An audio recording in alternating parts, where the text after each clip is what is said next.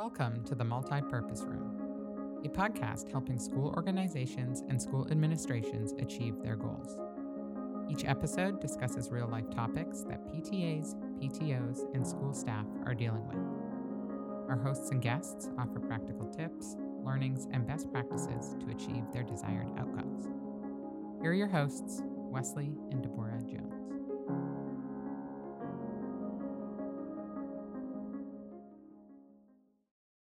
Whether you're new to the PTA or boards or have heard of Robert's rules and have always wondered, who's Robert and what are his rules? This is the episode for you. I have served on nonprofit boards for over a decade. All of them have used Robert rules in some way, shape, or form. Our current PTO models our meetings on Robert's rules. My PTA certainly follows Robert's rules. And so I've got a lot of experience with the rules and have gotten a lot of questions about them. So I thought that I would do some additional research and put together a high level guide of Robert's rules, what they are, why they exist, some tips on how to get business done in meetings, and then some additional resources. Robert's rules were first published in 1876 by U.S. Army Major Henry Martin Robert. They were loosely modeled after the rules used in the United States House of Representatives, and he was presiding in a church meeting, Robert was, that is, and discovered that delegates from different parts of the country interpreted how to run the meeting differently, and he sought to create order out of that chaos. The book is now many editions in, has several updates from COVID times, but still stands as the way we govern meetings most generally. I'm going to start by talking about some of the guiding principles. Then I'll get into a little bit about the order of meetings, how you get things done, and then some quick tips. First, the guiding principles are that everyone has the right to participate in discussion if they wish Everyone has the right to know what is going on at all times, and only one thing can be discussed at a time. Robert's Rules of Order apply these guiding principles to meetings and general procedures. They are, however, trumped by any of your governing documentation. And so, what I mean by that is your articles of incorporation are where to start. Next are your bylaws. If your organization has its own specific rules of order, you'll want to go there first. And after that, Robert's rules only apply where the other documents are silent.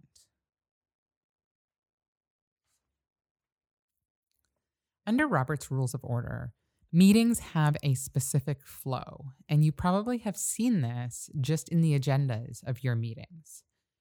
Typically, there's a call to order of the meeting. There's opening, roll call, and determination of whether you have a quorum.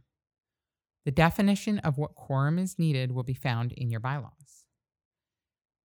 There's an adoption of the agenda, a reading and approval of the minutes of the prior meeting, any reports of officers or committees, any unfinished business, new business, announcements, and adjournment.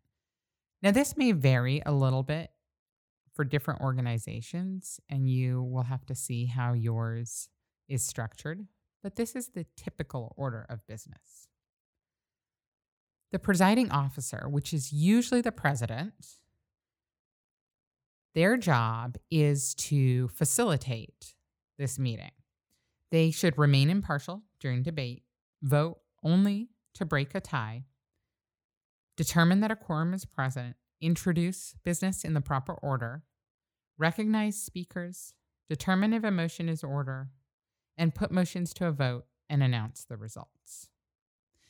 So, what are motions? Motions are really the way things get done.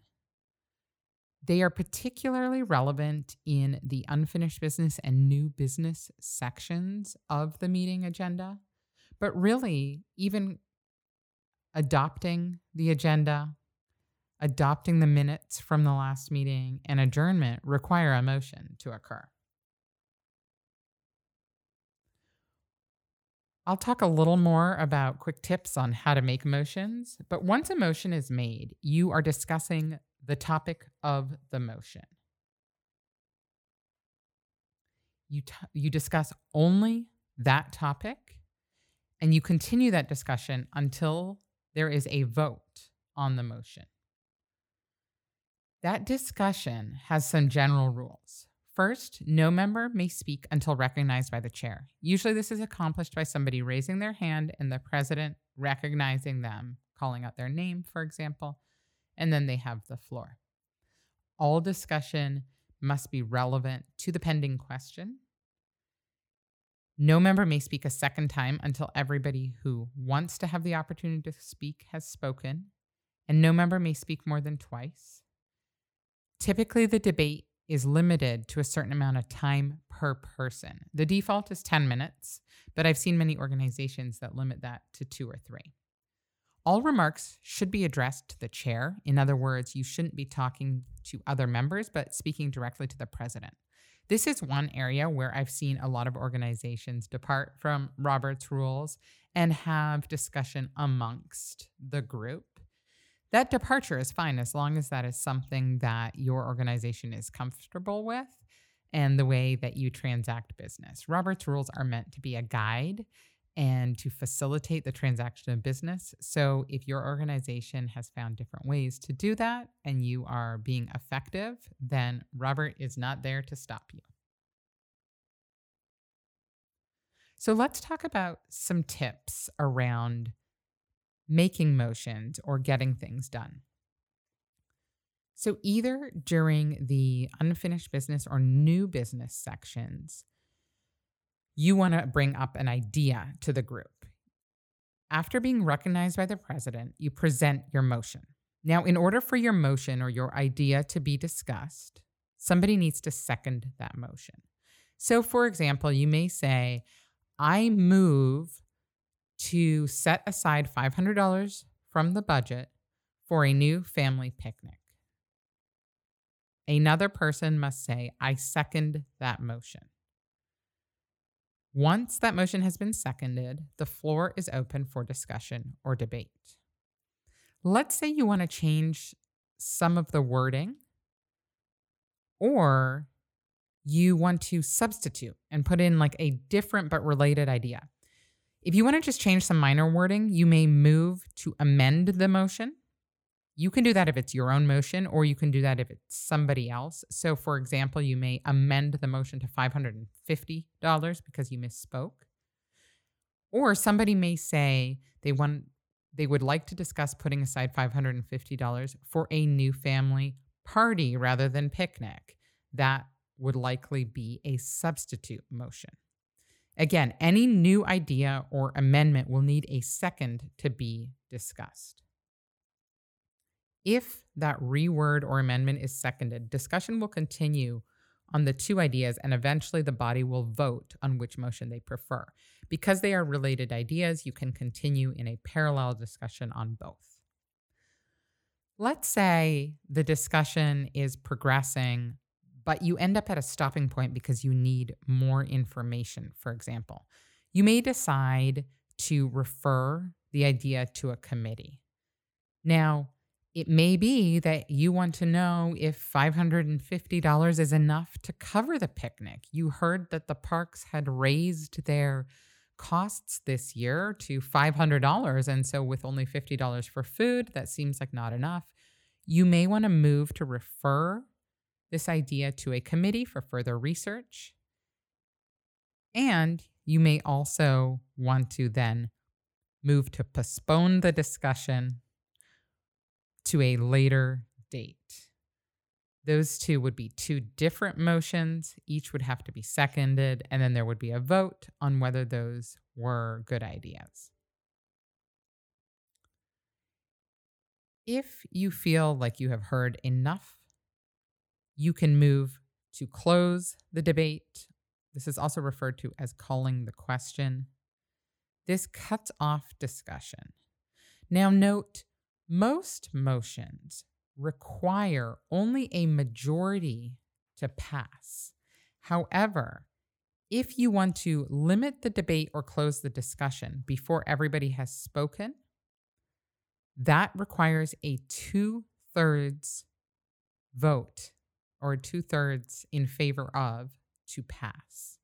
Everything else requires just a majority.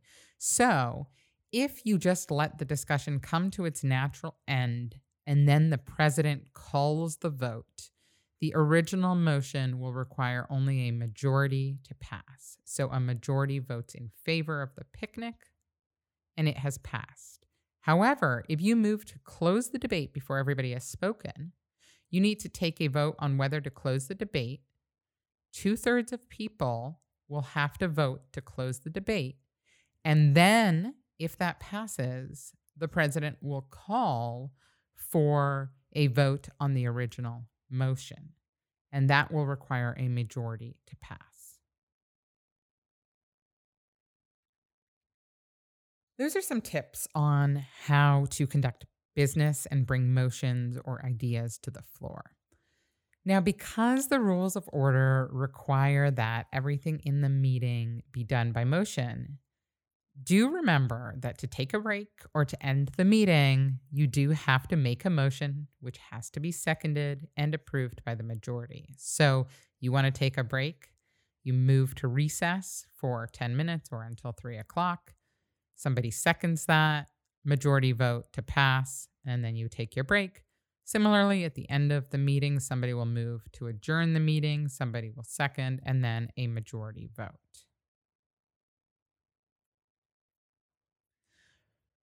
A majority vote is defined as more than half the votes cast by those present and voting. So people who are not present at the meeting cannot vote and do not count to that majority.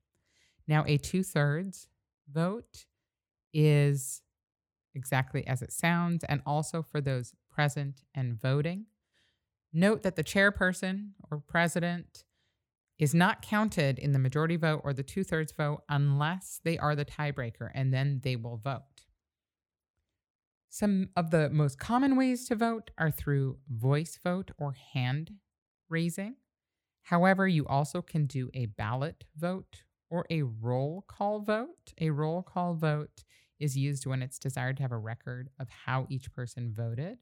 And then you call out a name and note down the person's vote, yay or nay. Proxy voting is specifically prohibited under Robert's rules.